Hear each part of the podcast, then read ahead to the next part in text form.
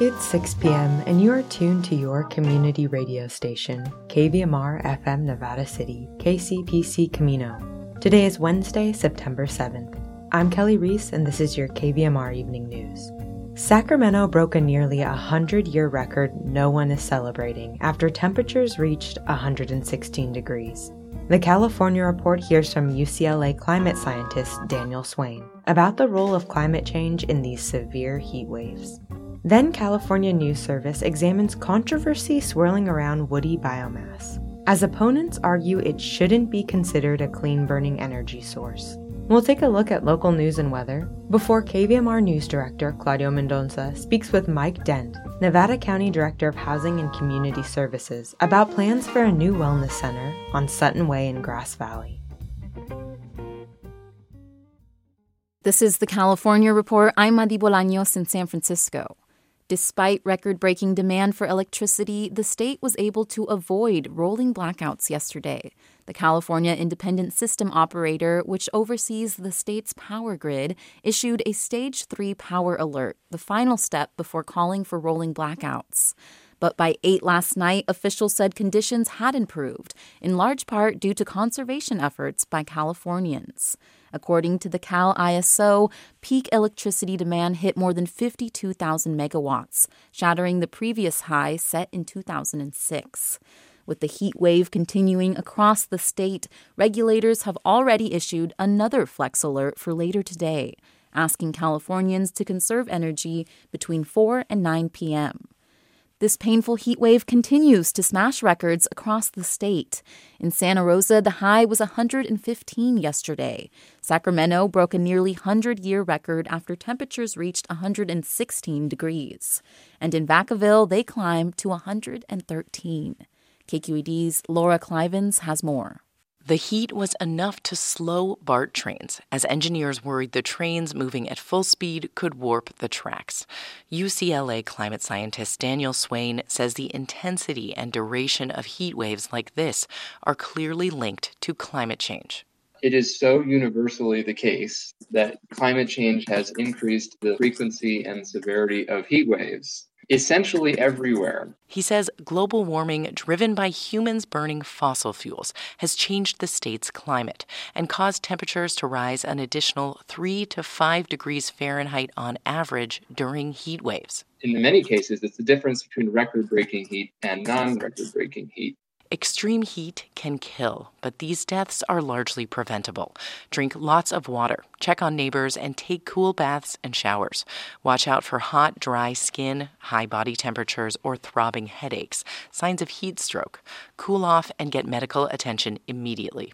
Signs of the less serious heat exhaustion are heavy sweating, cramps, and dizziness. In this case, find a way to cool down. Temperatures are forecasted to fall by Friday or Saturday. For the California Report, I'm Laura Klivans. While cities across the state continue to break heat records this week, there are a few places that are still comfortable, if not downright cool. KQED's Amanda Stupi has more. I'm Jolene Capps, and I work at Redwood Coast Cabins RV Resort. And what is the weather like there? The weather is uh, really nice here, actually. It's around 65 to 70 right now. Cap says that's pretty warm for Eureka, which is usually about 50 to 60 degrees this time of year. When I asked Robbie Monroe with the National Weather Service where in the state Californians could go to get cool, he said, The closer to the coast you can get, the better, especially as you head into Northern California, where we see uh, temperatures thanks to that marine influence or marine layer with uh, temperatures only in the 60s. Back at the cabins, Cap says it's normal for the resort to be busy around Labor Day but several factors like loosening of COVID restrictions and, yes, people escaping the heat are making this year extra busy. We've actually had more guests than we have space for. We've had to open up several of our um, common areas for uh, camping and some of our private spaces. Uh, as a manager that lives on site, I've had to open up my yard. Um, for people coming in because there is literally within like 200 miles in any direction, there's nowhere for anybody to go. So she says don't head up north without a reservation or a sweater. Thing that I hear the most is um, I can't wait uh, to take this weather back with me, which is not a thing. I doubt that it follows them every single time, but they're hopeful. For the California Report, I'm Amanda Stupi. The hot weather across the state has brought added concerns about wildfires sparking, and a pair of fires that are burning in the Inland Empire in Southern California are now forcing residents to flee their homes. The relentless heat wave hasn't helped firefighters in their efforts to stop the flames from spreading. KCRW's Caleigh Wells has the details. The Radford fire is threatening parts of the vacation town of Big Bear. It's burning at the top of the nearby ski resort, where the lack of roads and rough terrain have limited most of the fight to plane and helicopter drops. It's also closed Highway 38, shutting off one of the three main routes in and out of Big Bear. That's why resident Patrice Duncan didn't want to wait any longer to just pray that we don't we don't become another paradise right now. I am um, I've seen too many just horror stories of people being stuck trying to evacuate, waiting too long to evacuate, and I just didn't want to make the news that way. About 60 miles away, crews are battling the Fairview fire in Hemet as firefighting resources are stretched thin. The causes of both fires are unknown, but SoCal Edison reported circuit activity near Hemet close to the time the fire sparked there. For the California Report, I'm Caleigh Wells in Los Angeles. And in other news, President Joe Biden came out in favor of a California bill that Governor Gavin Newsom has said he's not ready to sign in its current form. KQED's Farida Jhabvala Romero reports the bill aims to make it easier for farm workers to choose whether to unionize, including by mail in ballots without fear of reprisal. California has the most farm workers, and in his statement, Biden said that, quote, the least we owe them is an easier path to make a free and fair choice to organize a union. Here's the bill's author, Assemblymember Mark Stone from Monterey Bay. I think the president's message underscores how important this policy is, not just for California, but for farm workers across the country. But Stone doesn't know if Biden's support will give the bill a better shot with Newsom. The governor's office says the administration can't support, quote, an untested mail in election process that lacks critical provisions to protect the integrity of union elections. Farm workers say a big problem is that those elections usually happen at their work sites, with supervisors watching. Agricultural laborers are excluded from federal laws that protect other employees from retaliation if they organize or join a union. For the California Report, I'm Farida Jhabvala Romero. Support for the California Report comes from Stanford Healthcare, where their greatest reward is a healthy patient. Paint Care, now with 834 drop off sites in California where households and businesses can recycle their leftover paint. More at paintcare.org. And Eric and Wendy Schmidt, whose philanthropy includes Schmidt Ocean Institute Coming this fall, the launch of research vessel Falkor 2, advancing the frontiers of ocean science and exploration, on the web at schmidtocean.org. And that's the California Report for Wednesday, September 7th. We're a production of KQED Public Radio. I'm your host, Madi Bolaños. Thanks for listening and have a great day.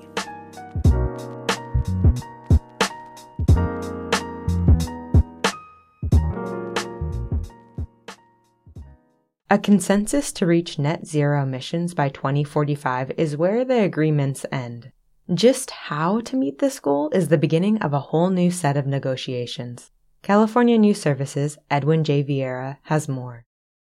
Now that California's legislature approved a plan to reach net zero emissions by 2045, experts are calling for a renewable energy source to be re-evaluated. Woody biomass is under fire in California as opponents argue it's not a clean burning energy source, more akin to coal since it burns carbon dioxide into the atmosphere. Dr. Shaye Wolf with the Center for Biological Diversity says there are plenty of misconceptions about woody biomass's positive aspects. One such myth is that it's good for thinning forests to prevent wildfires wildfires. Thinning forests isn't an effective way to reduce wildfire risk. It, in fact, can even make fires burn hotter and faster. And that's not surprising because many larger fire resistant trees are cut during thinning operations. According to a 2021 report from the Center for Biological Diversity, woody biomass can be twice as harmful since it emits more carbon from power plant smokestacks while leaving less carbon stored in forests. Massachusetts recently became the first state to remove woody biomass from its renewable energy portfolio standard as part of a new climate law.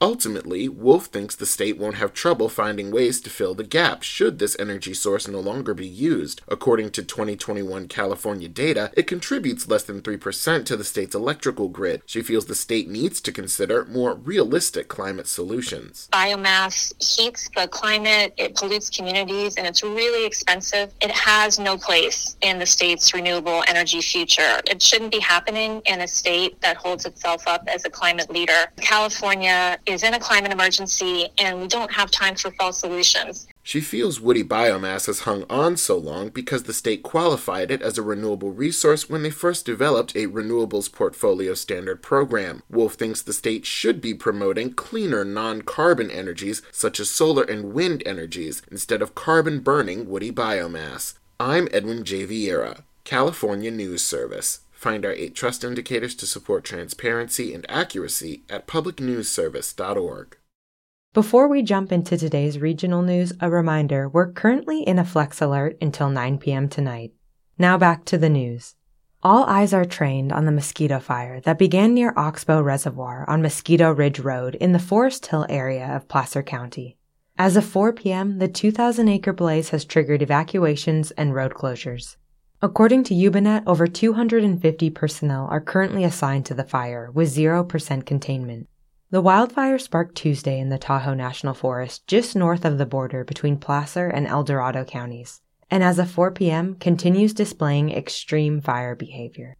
A huge, mostly vertical plume of light colored smoke can be seen from numerous Northern California counties, as far away as Butte and Amador County, and from Tahoe area ski resorts to the east.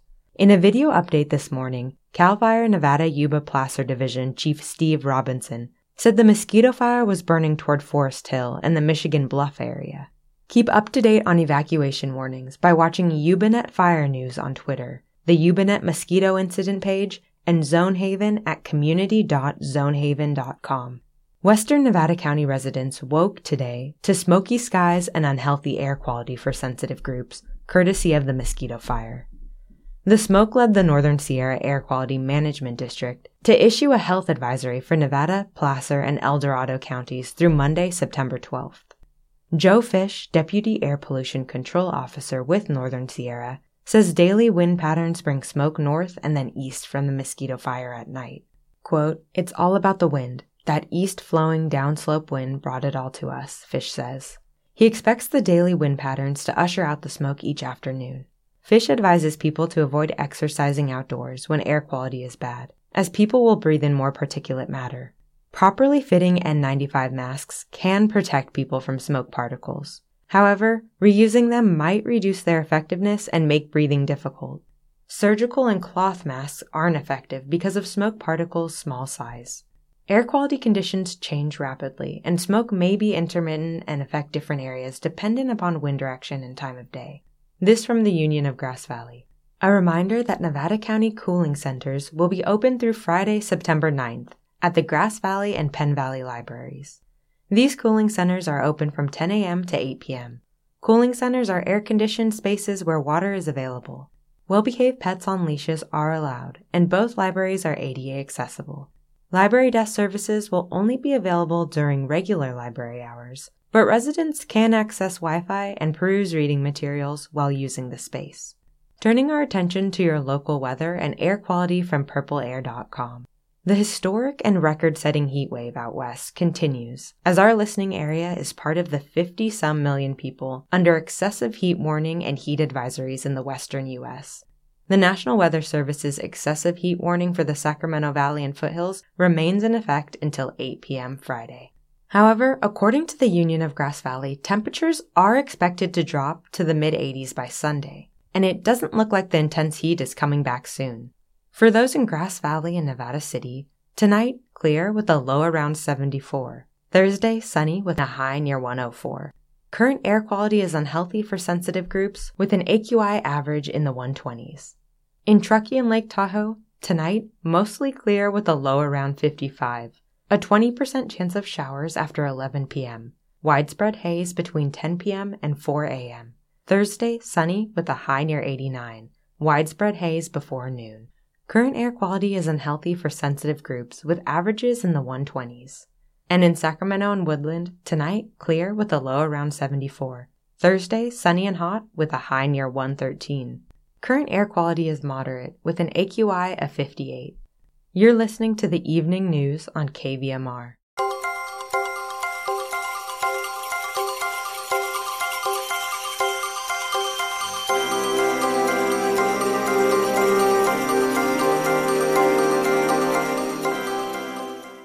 Nevada County has set its sights on an office building nestled between the Grass Valley Goodwill and Brunswick Safeway on Sutton Way.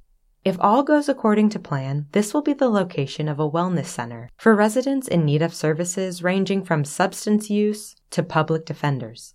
The idea is to bring county staff from the Rood Center and other locations closer to where the need is. KVMR News Director Claudio Mendonça has the details. Two weeks ago, the Nevada County Board of Supervisors approved the purchase of a property on Sutton Way in Grass Valley near the newly completed Brunswick Commons affordable housing development. The building will be converted into the Sutton Way Wellness Center and will provide services to community members who are experiencing homelessness or are at risk of homelessness. I reached out to Mike Dent, Nevada County's Director of Housing and Community Services, to get the details to start, why don't you tell me exactly what it is? Sure. So it's uh, the address is uh, 1101 through 1105 Sutton Way. It's a commercial building currently. Uh, backing up a couple of years, um, when we first envisioned what um, Brunswick Commons directly behind it and above the hill, that apartment complex is going to be receiving um, its first tenants here in probably about a week or two. Uh, another part of the parcel up there, we wanted to put a navigation center in for homelessness. Um, we had some initial plans drawn up, got some cost estimates. It was going to cost between for about a 10,500 square foot vision we had up there. Again, this is 2018, 2019. Um, about five million dollars to build that. Currently, the way the economy is, it's more than supply chain. It's it's inflation. It's uh, prevailing wage increases over the last preceding four years we're looking at about a 10 to 12 million dollar project to build. We realized a couple years ago it's just not economical to build a new building with the vision we originally had up there. So we started looking for commercial properties, and we've um, in con- consult with the city of Grass Valley. You know, they they would prefer to see it kind of in the Brunswick Basin. Uh, this property is 100 yards away from the uh, Utah's place, the hospitality house center there. It's directly below, and actually, two sides of the property are contiguous with our old tunnel property, the Brunswick Commons. So it's the right location, we feel, for this kind of service. So uh, the county was able to apply for and receive uh, $1.99 million through the state's Behavioral Health Community Infrastructure Grant Program. We call that BCHIP. Just got the award notice in June. Um, they're probably going to be uh, having the standard agreement completed for us in the next couple of weeks is what we're hoping for. And so we went ahead and moved forward with this property, solidified our purchase plans with the owner, and brought this to the board. So it's going to be called a wellness center. That's a term the Behavioral Health Expansion Program is using. It's synonymous with Navigation Center. The whole idea is to bring services for somebody a, a, resident who is in need of services, and that could be eligibility services, it could be obviously mental health, substance use, veteran services. Uh, we have a vision of having the public defender and probation stop by on a regular basis to have office hours. It'd be a great, also a great location, the way it's designed for our community partners to also come by regularly. Could be DVSAC, could be the Spirit Center, or any of our other outreach uh, partners like Hospitality House kind of centralize the location, bringing the services closer to where they're needed currently. You know, obviously we we would have to go down to Brighton Greens or up to the Rood Center if you wanted eligibility services. If you want behavioral health services, you got to go up to Crown Point. Kind of bringing county staff and county contractors closer to where the need is. So that's the vision we have with that property. Will there be any basic services, you know, places for people to wash their clothes, wash themselves, anything like that?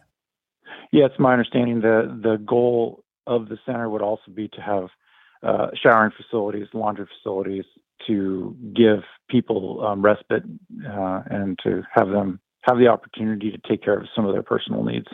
Returning quickly to the funding source, It sounds like a pretty special grant. Does the grant cover the purchase only, or does it cover the build out? So the grant it's it's called shovel ready, and so there's two uh, paths with the uh, this round three of the BCHIP, which is the Behavioral Health Community Infrastructure Grant Program. So round three is uh, shovel ready, which means you have plans to build a new building, you have permits to build a new building, you even have a contractor identified to build that building. Here's some money, go build it. Or the other path that we're choosing to do is to purchase a building that already exists, do whatever modifications are needed uh, with the grant funding, and then occupy it and operate it. So that's the path we're going with. The the grant request was for 1.99 million dollars. We're purchasing the building for two million, so we have to. We're about 25 dollars short. However, there is also a 10% minimum 10% um, match that's required with the grant. So there will be a, a couple hundred thousand dollars of funding that's already identified. We're talking about uh, whole person care funding, community development block grant, technical assistance funding. These are funds that we have already to do.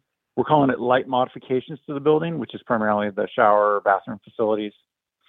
And um, so the money coming from the state will be, be for the purchase, and the local or the funding we have through HHSA, which are, is not general fund. It is all other grant sources that we have in in in the bank basically will be used for any uh, modifications of the building. Let's talk timeline. When does work begin, and when will community members begin to benefit? So, according to the grant timeline, we are hoping to take possession of the building by the end of September, get the plans drawn up for the modification of the building, get the permitting and all that lined up by the end of the year, get the construction underway early, early 2023, and have it occupied by I think the goal was the timeline was April at the latest. Um, there may be opportunity because of the design of the building, because there's several units, uh, commercial units within the building, is to operate uh, at a limited capacity earlier than that. But the goal is to have it fully opened by April of 2023. That was Nevada County's Director of Housing and Community Services, Mike Dent, talking about the forthcoming Sutton Way Wellness Center.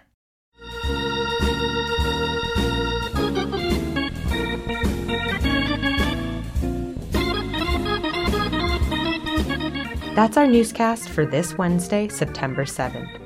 Visit us online at kvmr.org for anything you may have missed in tonight's newscast. KVMR gets support from listeners like you and Mercury Cleaners and Drapery Service, a family owned, full service, eco friendly dry cleaning, drapery, and laundering service since 1971. With locations in downtown Grass Valley on South Auburn Street and on Plaza Drive in the Brunswick Basin mercurycleaners.net, and Green Acres Nursery and Supply at Eisley's, a full service nursery in Auburn, offering generations of garden know how and products for healthy landscapes in low water years. More information at idiggreenacres.com. The KVMR Evening News is produced by KVMR News Director Claudio Mendonça. As always, thanks for tuning in. I'm Kelly Reese, signing off. Join us Thursday at 6 for another edition of the KVMR Evening News.